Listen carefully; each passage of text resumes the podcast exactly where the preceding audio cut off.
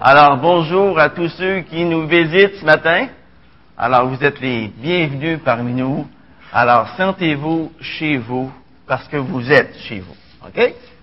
Alors, un bienvenue tout spécial aussi à Donald et Nathalie qui nous reviennent. Alors, euh, levez la main là, pour qu'on vous le connaisse. Oui! Alors, c'est une joie de vous voir de retour. Hein? On va partager le fardeau, hein? C'est bon, ça.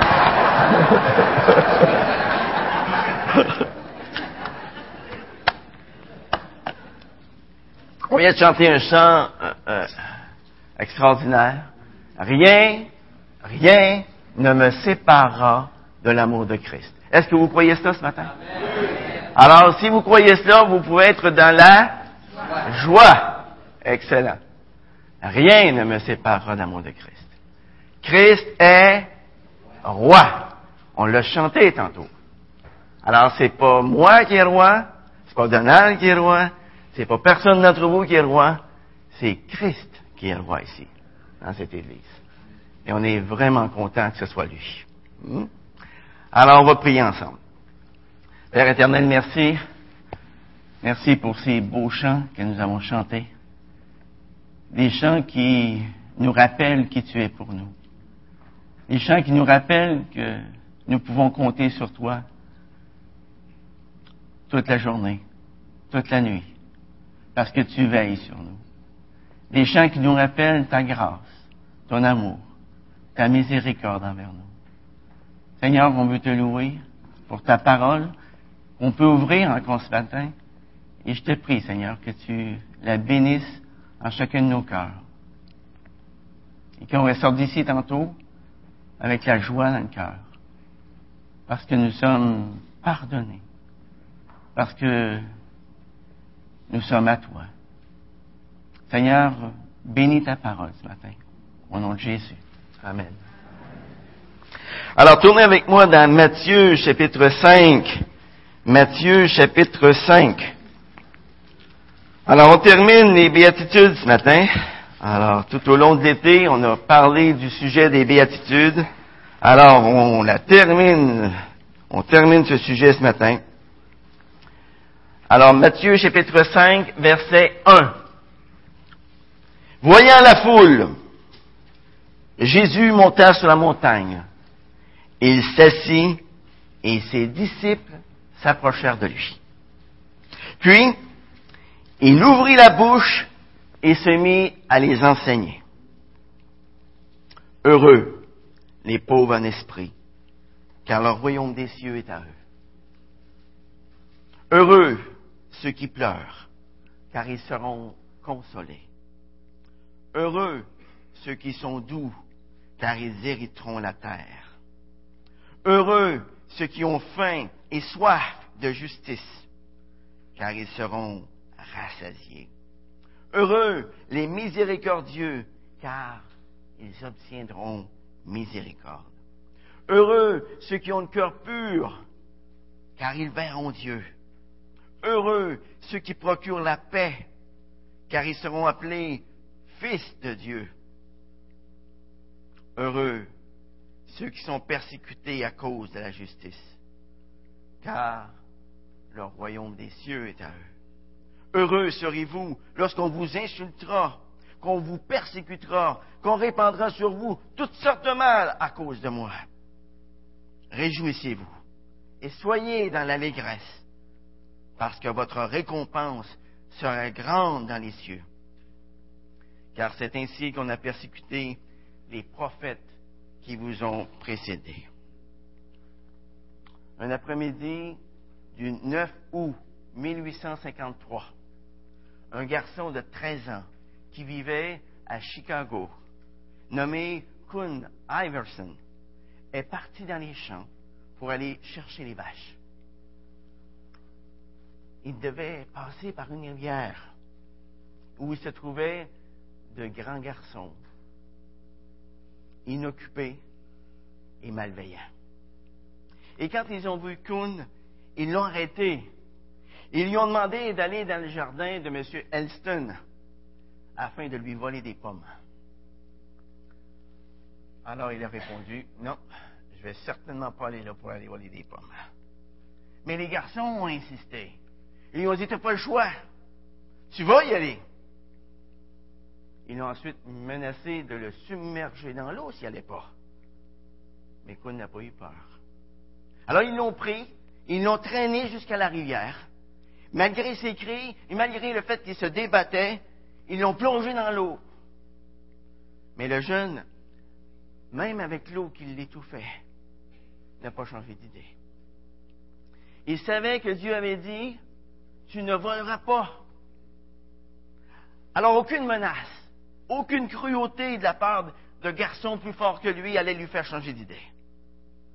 Et provoqué par sa fermeté, bien les garçons l'ont plongé dans l'eau. Mais il a répété, « Non, non !» Ils l'ont tenu sous l'eau. N'y avait-il pas personne pour entendre ses cris ce jour-là? Personne n'a aidé. Et graduellement, les cris de l'enfant sont devenus de plus en plus faibles. Et il s'est débattu de moins en moins. Finalement, le garçon est mort, noyé. Il était prêt à aller jusqu'à la mort pour ne pas voler. Et après avoir, l'avoir cherché toute la nuit, le lendemain matin, ses parents ont retrouvé leur fils. Et qui peut décrire la douleur alors qu'ils serraient l'enfant contre leur cœur? L'amour de Dieu avait été réveillé dans cet enfant alors qu'il est encore tout jeune. Il aimait son Sauveur plus que sa propre vie. Jamais il n'avait manqué une classe d'école du dimanche. C'était un garçon consciencieux, intelligent, ferme dans ses convictions. Et en lisant cette histoire, ma prière a été que Dieu puisse susciter du milieu de nous une génération de jeunes comme lui, qui seront assez forts pour être intègres, qui seront assez forts pour être fidèles à la parole, qui seront assez forts pour être prêts à mourir plutôt que de faire du mal. La parole de Dieu retentit à nos oreilles encore ce matin. Et elle nous dit, « Heureux, heureux ceux qui sont persécutés à cause de la justice, parce que le royaume des cieux est à eux. » Vous savez, les huit béatitudes que nous avons étudiées ensemble durant l'été, ça, ça décrit un projet de vie pour chaque citoyen du royaume de Dieu. Et en tant que citoyen du royaume de Dieu, le chrétien est appelé à la fois à être pauvre en esprit, c'est-à-dire conscient de sa dépendance de Dieu, conscient de sa pauvreté spirituelle. Hein? En tant que citoyen du royaume, le chrétien est appelé à être attristé par le péché. Il est appelé à être doux. Il est appelé à être miséricordieux. Il est appelé à être un artisan de paix. Il est appelé à avoir un cœur pur, à avoir faim, soif de la justice. Et même à être persécuté pour la justice. Nous avons étudié jusqu'à maintenant les sept premières béatitudes. Et la huitième et dernière béatitude, sur laquelle j'aimerais attirer votre attention ce matin, se trouve au verset dix. « Heureux ceux qui sont persécutés pour la justice, car le royaume des cieux est à eux. » Mais de toutes les béatitudes, cette dernière semble être la plus contraire à la pensée et à l'expérience humaine ici en Amérique du Nord. Vous ne trouvez pas? Avec chaque béatitude, ce qu'on remarque, c'est que l'abîme grandit de plus en plus entre les disciples de Christ et le monde. Il y a un abîme qui s'élargit.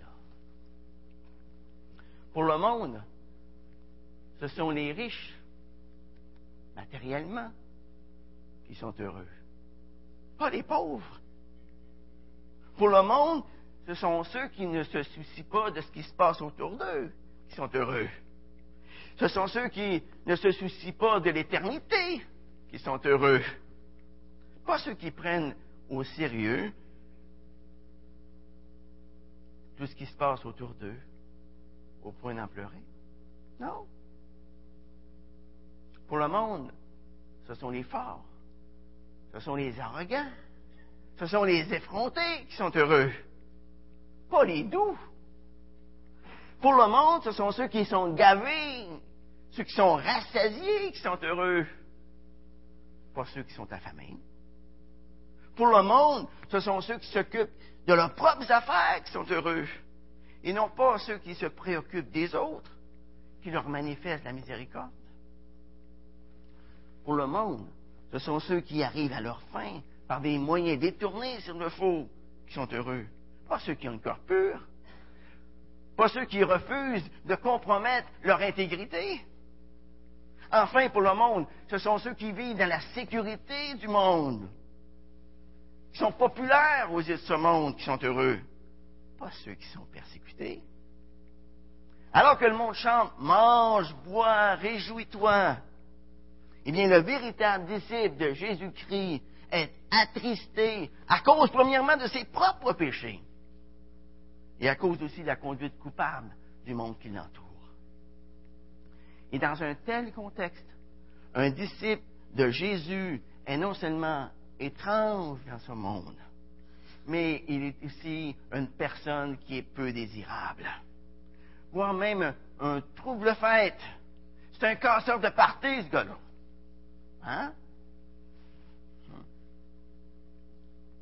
Et à ce moment-là, c'est pas étonnant que le monde nous rejette. C'est pas étonnant que le monde nous regarde de travers. Si tu vis fidèlement selon les sept premières béatitudes, tu peux être sûr d'une chose, c'est que tu vas expérimenter la huitième.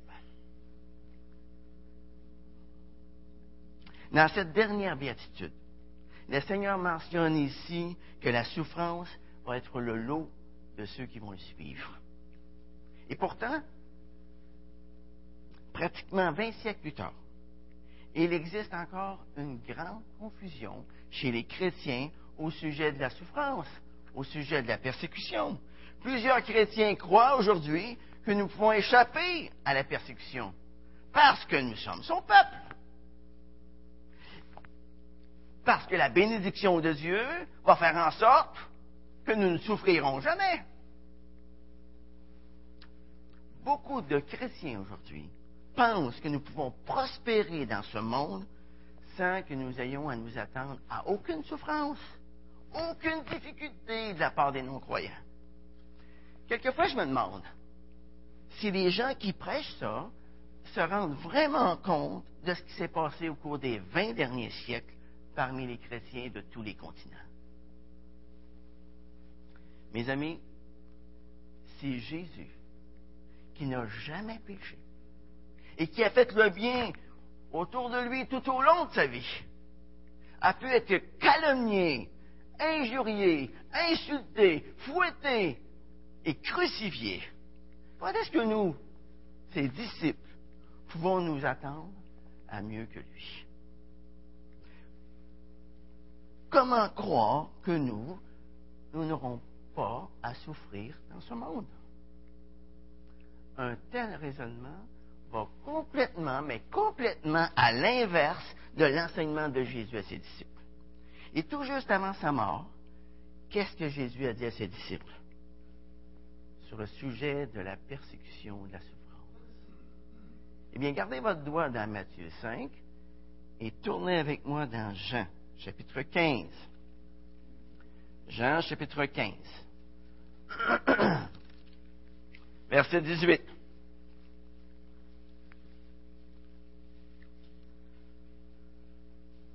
Jean, chapitre quinze, verset dix-huit. Si le monde a de la haine pour vous, sachez qu'il m'a haï avant vous. Si vous étiez du monde, le monde aimerait ce qui est à lui. Mais parce que vous n'êtes pas du monde et que je vous ai choisi du milieu du monde, à cause de cela, le monde a de la haine pour vous. Souvenez-vous de la parole que je vous ai dite. Le serviteur n'est pas plus grand que son maître. S'ils m'ont persécuté, ils vous persécuteront aussi. S'ils ont gardé ma parole, ils garderont aussi la vôtre. Mais tout cela, ils vous le feront à cause de mon nom, parce qu'ils ne connaissent pas celui qui m'a envoyé. Face à la persécution dont le Seigneur Jésus nous parle dans cette béatitude, il y a toutes sortes de questions qui nous viennent à l'esprit. Je ne sais pas si vous vous en posez, mais je vais vous les poser, et vous allez dire, « Ouais, c'est vrai, je me la suis déjà posée, cette question-là. Hein? » Eh bien, on va regarder ensemble ce matin quatre de ces questions. La première question à se poser face à cette béatitude est celle-ci. À quoi la persécution ressemble-t-elle? Eh bien, on a un bon indice dans Matthieu, chapitre cinq, verset onze. Jésus nous parle ici de trois types spécifiques de persécution auxquelles le chrétien peut s'attendre. Premièrement, il dit « Heureux serez-vous lorsqu'on vous insultera ». Qu'est-ce qu'on voit ici? Une insulte verbale, OK? Qu'on vous persécutera. On voit ici une persécution physique. Et qu'on répandra sur vous toutes sortes de mal à cause de moi. Donc, on voit là la fausse accusation, la calomnie. D'abord, Jésus promet aux citoyens du royaume qu'ils seront heureux quand? Quand les hommes vont les insulter. Qu'est-ce qu'on fait lorsqu'on insulte quelqu'un? Eh bien, on lui lance des paroles dures, hein, dans le but de l'outrager ou bien de se moquer de lui.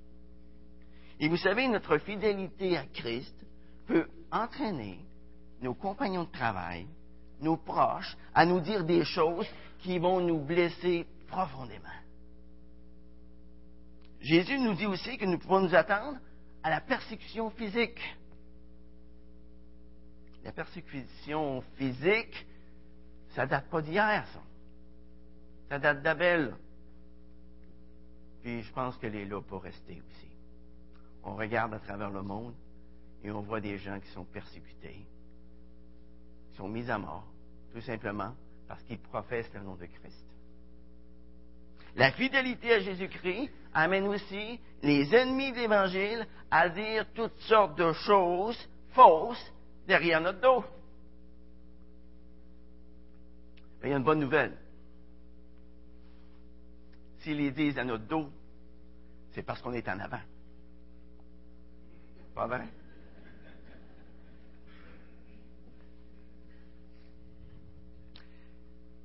Ceux qui critiquèrent Jésus dirent de lui, « C'est un mangeur et un buveur. C'est un ami des péagers. C'est un ami des pécheurs, ce gars-là. » C'est ça qu'ils disaient. Hein? Et si le monde a dit de telles choses à propos de Jésus-Christ, qui lui était sans péché, à combien plus forte raison ses disciples doivent s'attendre à recevoir de fausses accusations? Une deuxième question qui nous vient à l'esprit lorsque nous pensons à cette huitième béatitude est celle-ci. Est-ce que être persécuté, être persécuté a toujours été la norme pour les chrétiens? Eh bien, regardons quelques, quelques exemples à travers l'histoire. Regardons d'abord l'exemple des prophètes de l'Ancien Testament. Les prophètes étaient des gens qui, à leur époque, aux yeux du monde, étaient des perdants. C'était des losers, ces gens-là. Ah, ils parlaient de la parole de Dieu. Ils étaient fidèles à Dieu. Mais, règle générale, ils avaient un ministère sans fruit parce qu'Israël refusait de se repentir. Et qu'est-ce qui leur est arrivé à eux? Qu'est-ce qu'ils ont eu à endurer? Eh bien, l'Épître aux Hébreux nous en parle dans Hébreux, chapitre onze, versets trente-six à trente-huit. Ils ont éprouvé les moqueries, ils ont éprouvé le fouet, les chaînes, la prison. Ils ont été lapidés, brûlés sur des bûchers, sciés. Ils ont été tués par l'épée, ils allèrent ça et là, vêtus de peaux de brebis, de peaux de chèvre, dénués de tout, opprimés, maltraités, eux dont le monde n'était pas digne. errant dans les déserts, les montagnes, les cavernes et les antres de la terre. Un autre exemple de personnes qui ont été persécutées à cause de leur foi, ce sont les apôtres. Quelquefois, j'entends « Ah, ah, si jamais, si, si seulement j'avais pu vivre du temps du Seigneur Jésus, moi, lorsqu'il était sur la terre, je me serais offert pour être l'un de ses apôtres, l'un de ses disciples. » Hmm. Mais voyons un petit peu ce qui leur est arrivé. Hmm. Jacques a été décapité. Paul a été décapité aussi. Étienne, l'un des sept hommes qui avait été choisi pour faire la distribution de la nourriture à Jérusalem, était lapidé. Et Pierre, selon la tradition, est mort, crucifié, la tête en bas. Est-ce que vous trouvez ça difficile de vous imaginer mourir décapité, lapidé, crucifié? On a aussi l'exemple des chrétiens des trois premiers siècles qui ont été persécutés par les empereurs romains. À la fin du premier siècle, les Césars ont commencé à se prendre pour des dieux. Et par conséquent, leur adoration fut demandée à toute la population.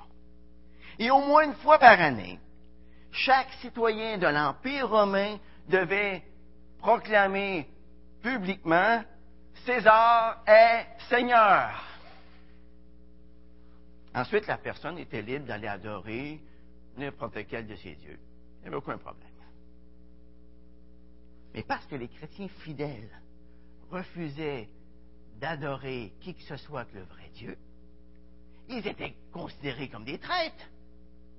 Alors on leur confisquait leurs biens, ils perdaient leur travail, ils étaient emprisonnés, torturés et finalement mis à mort. Nous avons aussi l'exemple de millions de chrétiens qui ont été persé- persécutés jusqu'au vingtième siècle. Mais lorsqu'on se rend compte qu'il y a plus de chrétiens qui ont été persécutés au vingtième siècle que pendant tous les autres siècles réunis, les dix-neuf premiers siècles, on s'aperçoit que nous sommes en train de vivre une période d'histoire pas mal extraordinaire en ce qui concerne les possibilités de persécution. Vous savez, les chrétiens qui ont vécu sous le régime communiste en Russie et en Chine durant le vingtième siècle ont expérimenté énormément de persécutions. Le musulman qui accepte le Seigneur aujourd'hui le fait encore au péril de sa vie. Nous entendons cela et nous disons « Ouf, hey, c'est vraiment une bonne chose, hein, que nous vivions en Amérique du Nord. » Parce que ça n'arrive pas ici, en Amérique du Nord. Eh bien, je ne suis pas sûr. Je ne suis pas sûr, les amis. Je ne suis pas sûr que Jésus ou bien l'apôtre Paul dirait cela à cause, à propos de nous aujourd'hui. Et même si on vit en Amérique du Nord, je pense que l'apôtre Paul dirait encore la même chose qu'il disait à son ami Timothée. Tous ceux qui veulent vivre pieusement en Jésus-Christ seront persécutés. Et c'est n'importe où et n'importe quand. Ce que le Seigneur dit dans cette huitième béatitude s'adresse encore à nous aujourd'hui. Et c'est là que nous vivions en Amérique du Nord ou pas. Hein? Heureux ceux qui sont persécutés pour la justice, car le royaume des cieux est à eux. Vous savez, être un véritable disciple de Jésus-Christ, ça peut être coûteux de différentes manières. Et c'est même en Amérique du Nord. Par exemple, ici au Québec, dans les années mille neuf cent quarante, mille neuf cent cinquante, plusieurs chrétiens se sont retrouvés en prison, tout simplement parce qu'ils prêchaient l'Évangile. Eux aussi, ils ont été injuriés, ridiculisés, méprisés, maltraités de toutes sortes de façons. La persécution aujourd'hui peut revêtir différentes facettes. Hein? Moi, je connais un père de famille qui travaillait dans, dans une imprimerie à Drummondville. Il a dû quitter son emploi parce qu'on l'obligeait à travailler sur des revues pornographiques. Il était bien rémunéré. Il avait une famille nombreuse, ce gars-là. Il fallait qu'il les fasse vivre. C'était coûteux pour lui de suivre Christ. Mais il l'a fait. Il l'a fait. On peut demander aujourd'hui à un croyant de faire des choses malhonnêtes à son travail, afin d'accroître les, les profits de la compagnie. Obéir au Seigneur peut lui coûter une promotion. Ça peut même lui coûter son emploi. Celui ou celle qui refuse d'écouter les commérages ou de rire des farces à double sens dans son milieu de travail, qu'est-ce qui peut lui arriver, lui? Ben, il peut être euh, mis de côté. Hein? On ne s'occupe surtout pas de lui. Puis on parle dans son dos. Mm-hmm. Vous savez, la fidélité a toujours un prix. Toujours un prix. La loyauté à Christ peut signifier se retrouver dans la solitude, être mal compris, être ridiculisé, être rejeté, subir des traitements injustes de toutes sortes. Si nous vivons selon les standards de Dieu, il y aura toujours un certain degré de persécution que nous aurons à endurer pour Dieu.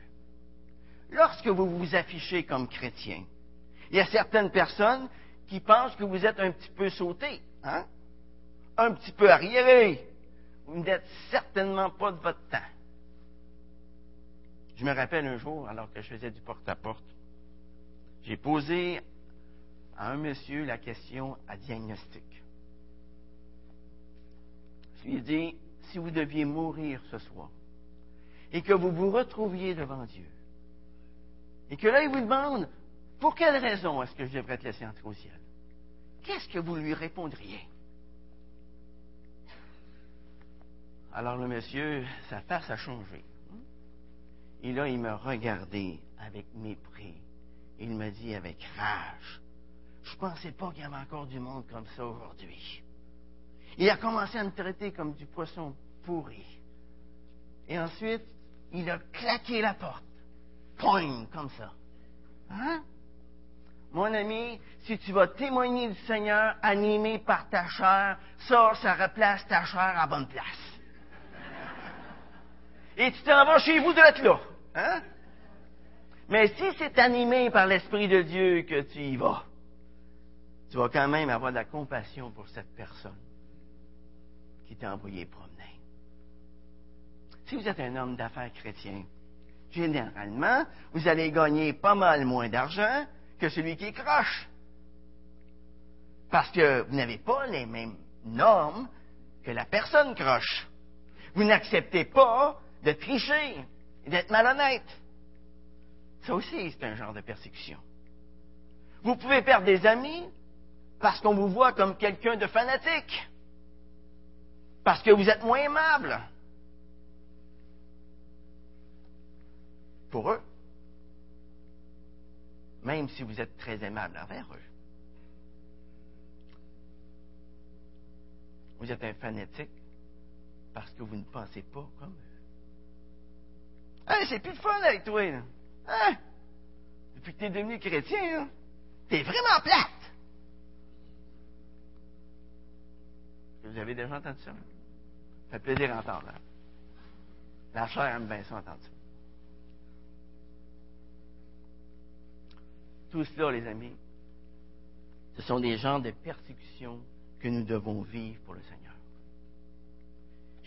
Qui que ce soit qui veut vivre pieusement pour Jésus-Christ dans ce monde va être persécuté. Si nous sommes les représentants du Seigneur dans ce monde, nous devons nous attendre à ce que les gens réagissent envers nous, comme ils ont réagi envers le Seigneur Jésus. Il y a une troisième question qui peut venir à notre esprit en pensant à la huitième béatitude. Est-ce qu'on peut éviter la persécution? Ça, c'était une question que je me suis posée. Wow! La réponse est oui. Mais comment? Wow, ça, ça me fait plaisir, ça. Oui! Hey! Eh bien, je crois qu'il existe une recette bien simple, bien facile pour éviter la persécution. Et j'aimerais juste vous en donner quelques ingrédients ce matin. Je n'ai pas tous les ingrédients, mais je vais vous en donner une couple. Okay? Vivez comme le monde. Vivez selon les standards du monde. Et vous allez éviter la persécution. Gardez le silence à propos de l'Évangile. N'en parlez surtout pas à personne. Et vous allez éviter la persécution. Suivez le monde, riez de leurs farces à double sens. Réjouissez-vous de leurs divertissements et de leurs fêtes. Et vous allez éviter la persécution. Souriez quand les gens se moquent de Dieu et qu'ils prennent son nom en vain. Et vous allez éviter la persécution. Ayez honte de prendre position pour Christ. Et vous allez éviter la persécution. Que ce soit de la part de Rome dans les premiers siècles, ou du communisme athée au vingtième siècle, ou simplement d'un patron du monde, c'est habituellement facile d'être accepté si nous faisons des compromis avec nos croyances, si nous faisons des compromis avec nos standards. Le monde nous acceptera si nous sommes disposés à mettre une certaine distance entre nous-mêmes et la justice du Seigneur Jésus. La réponse du chrétien face à l'injustice et à la persécution n'est pas d'aller se cacher. Fuir le monde, c'est fuir nos responsabilités. Les disciples de Jésus-Christ sont appelés à être le sel de la terre et la lumière du monde. L'Évangile ne nous a pas été donné pour être caché, mais pour éclairer. Pour éclairer.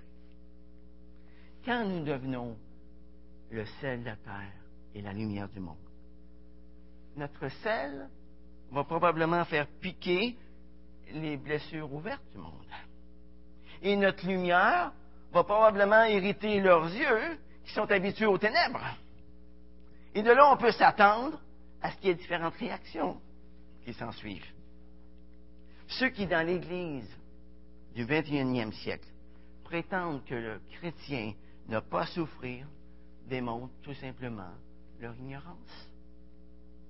Tout homme, toute femme qui décide de vivre dans la droiture par amour pour le Seigneur Jésus va être persécuté. Ça, c'est ce que la parole de Dieu nous dit, hein? Dans deux Timothée trois douze, que je répète à nouveau, parce que je veux que ça rentre bien comme il faut. Tous ceux qui veulent vivre pieusement en Jésus-Christ seront persécutés. Il dit tous, hein? C'est ça que j'ai compris? Tous, exactement, tous. Vous savez, Jésus n'a jamais pris l'infidélité à la légère.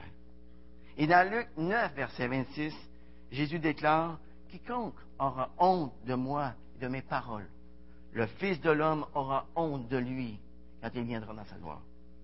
Mais dites-moi, le fait que les chrétiens ne soient pas persécutés d'aucune manière par la société, est-ce que ça, ça, ça veut dire que le monde a élevé ses standards? Ou bien, est-ce que ça veut dire que les chrétiens reflètent la société au lieu de la confronter? Il y a une quatrième question. C'est ma dernière. Alors, j'arrive vers la fin. Il y a une quatrième question qui peut venir à notre esprit en pensant à la huitième béatitude. Quel comportement Jésus attend-il de la part de ses disciples lorsqu'ils sont persécutés pour la justice? Au verset onze, Jésus dit: « Heureux serez-vous lorsqu'on vous insultera, qu'on vous persécutera et qu'on répandra sur vous toutes sortes de mal. » On voit ici, au verset onze, que chaque croyant fidèle aura à certains moments à supporter le ridicule, à supporter le mépris de la part du monde. C'est normal. Alors que d'autres croyants sur cette planète vont avoir à endurer les souffrances les plus extrêmes pouvant aller jusqu'à la mort. Le mot « lorsque » ici, très important. Hein? Le mot « lorsque » signifie que l'insulte, la persécution ou la calomnie, ce sont des choses qui arrivent tôt ou tard dans la vie du croyant. Par contre, le mot « lorsque » n'exprime pas l'idée que les croyants devraient être constamment sujets à l'opposition, au ridicule ou à la persécution. Mais lorsque ces choses-là arrivent, à cause de notre foi, nous ne devrions pas être surpris. C'est normal. C'est normal. Jésus n'était pas constamment ridiculisé, persécuté.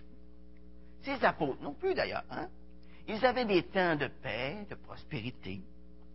Souvenons-nous, les amis, que notre responsabilité n'est pas d'aller au-devant de la persécution, mais d'être prêt à y faire face lorsqu'elle arrive. Notre responsabilité, c'est d'être prêt à endurer tout le paquet de troubles que notre fidélité à Christ peut nous apporter. Lorsqu'on lit la parole de Dieu, et le Nouveau Testament en particulier, on s'aperçoit que suivre Christ, c'est un engagement coûteux. Vous savez, on n'honore pas le Seigneur et on ne rend pas service à ceux à qui nous présentons l'Évangile si nous cachons ou minimisons le prix pour le suivre. Par exemple, si nous présentons aux non-chrétiens un évangile à l'eau de rose, un évangile bonbon, où tout ça va être facile s'ils acceptent le Seigneur dans leur vie. Qu'est-ce qu'on fait à ce moment-là? Ah, oh, si tu acceptes le Seigneur dans ta vie, toi, là, tu n'auras plus jamais de problème. C'est-tu vrai, ça? Pas vrai, pantoute. Pas vrai du tout. Il va peut-être en avoir plus qu'avant. Mais tu vas avoir une personne pour t'aider à y faire face, par contre. Le Seigneur Jésus lui-même, qui te promet sa présence dans ta vie. On ne doit jamais conduire les incroyants à penser que la vie chrétienne ne coûte rien. Ah, c'est vrai que le salut est gratuit. Et on ne peut pas le mériter d'aucune façon. Mais suivre Christ, ça coûte toujours quelque chose. Ça peut signifier que je peux perdre mes biens, que je peux perdre mon travail, je peux perdre mes enfants, ma femme et même ma propre vie. Au verset douze, nous voyons que lorsque la persécution arrive, Jésus attend de ses disciples qu'ils se... qu'ils pleurent. Non, qu'ils se réjouissent. Réjouissez-vous, soyez dans l'allégresse. Wow! Ouh! Ouais, c'est vrai que face à la persécution, on n'a pas à s'engager comme le feraient les, les non-croyants. On n'a pas non plus à bouder comme le feraient des enfants. On n'a pas non plus à faire semblant d'en éprouver du plaisir comme le feraient les masochistes. Mais de là à me réjouir, à être dans l'allégresse, il y a quand même une marche, vous trouvez pas? Pourquoi devrions-nous nous réjouir et être dans l'allégresse quand nous sommes persécutés pour la justice? Eh bien, Seigneur Jésus répond à ça. Il répond à ça. Il nous fait la promesse, premièrement, que le royaume des cieux est, est à nous. Le royaume des cieux est à nous. Je crois que les, bénédic- les bénédictions du royaume sont doubles. Elles sont à la fois présentes et éternelles. Dans Marc, chapitre dix, versets vingt-neuf à trente, Jésus a dit, « En vérité, je vous le dis, il n'est personne qui est quitté à cause de moi et à cause de l'Évangile. Maison, frère, sœur, père, mère, enfant ou terre, qui ne reçoivent au centuple, présentement dans ce temps-ci, des maisons, des frères, des sœurs, des mères, des enfants et des terres, avec des persécutions, et dans le siècle à venir, la vie éternelle. » Nous pouvons expérimenter dès maintenant les bénédictions promises. On voit ça dans les vies de Daniel, dans les vies de Joseph, dans l'Ancien Testament, hein, qui ont eu à occuper des postes très élevés. D'un autre côté, il est vrai aussi que ce ne sont pas tous les croyants qui sont récompensés dans cette vie. Mais chaque croyant est béni par l'assurance qu'aucun service, aucun sacrifice pour le Seigneur n'est fait en vain. Et même si le monde venait à prendre toutes nos possessions, notre liberté, notre confort, il ne peut rien prendre de notre vie spirituelle, ni maintenant, ni à travers l'éternité. Les béatitudes commencent et finissent avec la promesse du royaume des cieux. La principale promesse des béatitudes, c'est qu'en Jésus-Christ, nous devenons des citoyens du royaume dès maintenant et pour l'éternité. Est-ce que vous croyez ça ce matin? Que vous êtes des citoyens du royaume. Ça, là, mon ami, là, ça devrait nous mettre un sourire d'en face. Hmm? Citoyens du royaume. Peu importe ce que le monde fait de nous, il ne peut pas, il ne peut pas nous enlever le royaume de Dieu. Et ça, ça devrait être pour nous une source de grande joie. De grande joie. Deuxième raison de nous réjouir lorsque nous sommes persécutés à cause de la justice, c'est que Jésus nous dit ici au verset douze que notre récompense sera grande dans les cieux. Notre récompense sera grande dans les cieux. Ce que nous faisons maintenant pour le Seigneur, il y a une récompense pour cela. Ainsi, mes frères bien-aimés, soyez fermes, inébranlables, progressez toujours dans l'œuvre du Seigneur, sachant que votre travail ne sera pas vain dans le Seigneur. Une troisième raison de nous réjouir lorsque nous sommes persécutés à cause de la justice, c'est que la persécution est une marque de notre fidélité. C'est une marque de notre fidélité. Quand nous souffrons pour la cause de Christ, nous savons hors de tout doute que nous appartenons à Dieu. Les apôtres, vous savez, ils avaient très bien retenu cette leçon-là. Lorsqu'ils ont eu à subir les coups de verge devant le Sanhédrin. Et qu'est-ce qui leur est arrivé? Ils se sont en allés en pleurant, puis en criant, puis en disant « C'est injuste! » C'est ça qu'ils ont dit? Non! Ceux-ci se retirèrent devant le Sanhédrin, joyeux d'avoir été jugés dignes de subir les outrages pour le nom du Seigneur. Les blessures et les menaces les honoraient comme l'aurait fait une médaille d'or pour un athlète. Ils avaient leur médaille. Lorsque nous souffrons pour notre Seigneur, nous nous joignons aux prophètes et aux autres saints qui nous ont précédés. Nous, aujourd'hui, nous avons le privilège d'être au bout de la chaîne de cette grande nuée de témoins. Vous savez, notre assurance du salut ne vient pas du fait que nous avons fait une profession de foi quelque part dans le passé. Non, notre assurance que notre profession de foi a été une vraie décision pour Jésus-Christ se trouve dans la vie de justice que nous vivons et qui a inévitablement pour résultat de souffrir pour la cause de Christ. Jésus a dit que notre attachement à lui exciterait la colère du monde. Dans Matthieu, chapitre dix, verset vingt-deux, Jésus nous dit « Vous serez haïs de tous à cause de mon nom, mais celui qui persévérera jusqu'à la fin sera sauvé. » L'apôtre Paul a mis les persécutions du chrétien dans sa juste perspective. Il a dit dans Romains huit, verset dix-huit, « J'estime que les souffrances du temps présent ne saurait être comparé à la gloire à venir. Vous savez,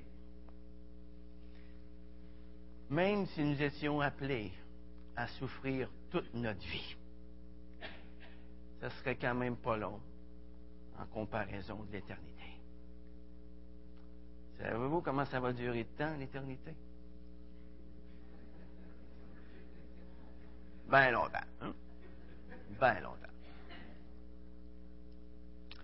Mes amis, si l'Évangile de Jésus-Christ a pu continuer à se répandre pendant vingt siècles, c'est parce que des gens en ont payé le prix tout au long de ces vingt siècles. Et si on veut que l'Évangile continue à se répandre aujourd'hui, eh bien, nous aussi, on va avoir à en payer le prix. Si je suis un disciple de Jésus-Christ, ça veut dire que je suis un suiveux. Hein? Hein? Est-ce que vous aimez ça, vous faites traiter de suiveux? Là? Vous êtes un suiveux, mais pas n'importe quelle sorte de suiveux. Un suiveux de Jésus-Christ. Hum? Dites-moi, si je suis un suiveur de Jésus-Christ, c'est le programme de qui que je vais suivre? Le mien ou le sien? Et si dans le programme que Dieu a prévu pour moi, il y a de la persécution, qu'est-ce que je vais faire avec ça? Hein? Comment est-ce que je vais réagir? Les éviter? Les fuir? Ou bien y faire face par sa force à lui. Et à ce moment-là, à l'exemple de l'apôtre Paul, pouvoir dire à la fin de notre vie, j'ai combattu le bon combat, j'ai achevé la course, j'ai gardé la foi. Désormais, la couronne de justice m'est réservée. Et non seulement à moi, mais à tous ceux qui auront aimé son apparition. Suivre Jésus-Christ, coûte que coûte, ça implique que je vais devoir en payer le prix. Mais est-ce bien là le désir de ton cœur ce matin? Prions. Seigneur, nos cœurs sont devant toi ce matin. Et tu sais très bien ce qu'il y a dedans. Tu sais, Seigneur, que le désir de ma chair, c'est de ne pas souffrir. C'est de ne pas faire de vagues avec les personnes que je côtoie. Je ne veux pas être persécuté, je ne veux pas être ridiculisé, je ne veux pas être méprisé. Mais je suis conscient, Seigneur, que si je garde cette attitude, je n'aurai aucun impact durable dans ma famille, aucun impact durable dans cette Église et aucun impact non plus dans ce monde. Alors, Seigneur, ce matin, Ce matin, je veux prendre envers toi la sorte d'engagement dans lequel le coût a été compté. Et je veux le faire parce que je t'aime, Seigneur. Je veux le faire parce que je veux te servir. Seigneur, je reconnais que tu m'as aimé au point de mourir pour moi. Alors purifie mon cœur ce matin. Fortifie-le afin que je puisse te suivre jusqu'au bout, dans les bons comme dans les mauvais jours. Et cela, même si le prix à payer pour te suivre est élevé. Seigneur, le vœu de mon cœur ce matin, et le vœu de nos cœurs ce matin, c'est que tu glorifies ton nom à travers notre vie. Que tu glorifies ton nom, Seigneur, à travers nos familles, et que tu glorifies ton nom à travers notre Église. Et tout cela pour ta plus grande gloire. Amen.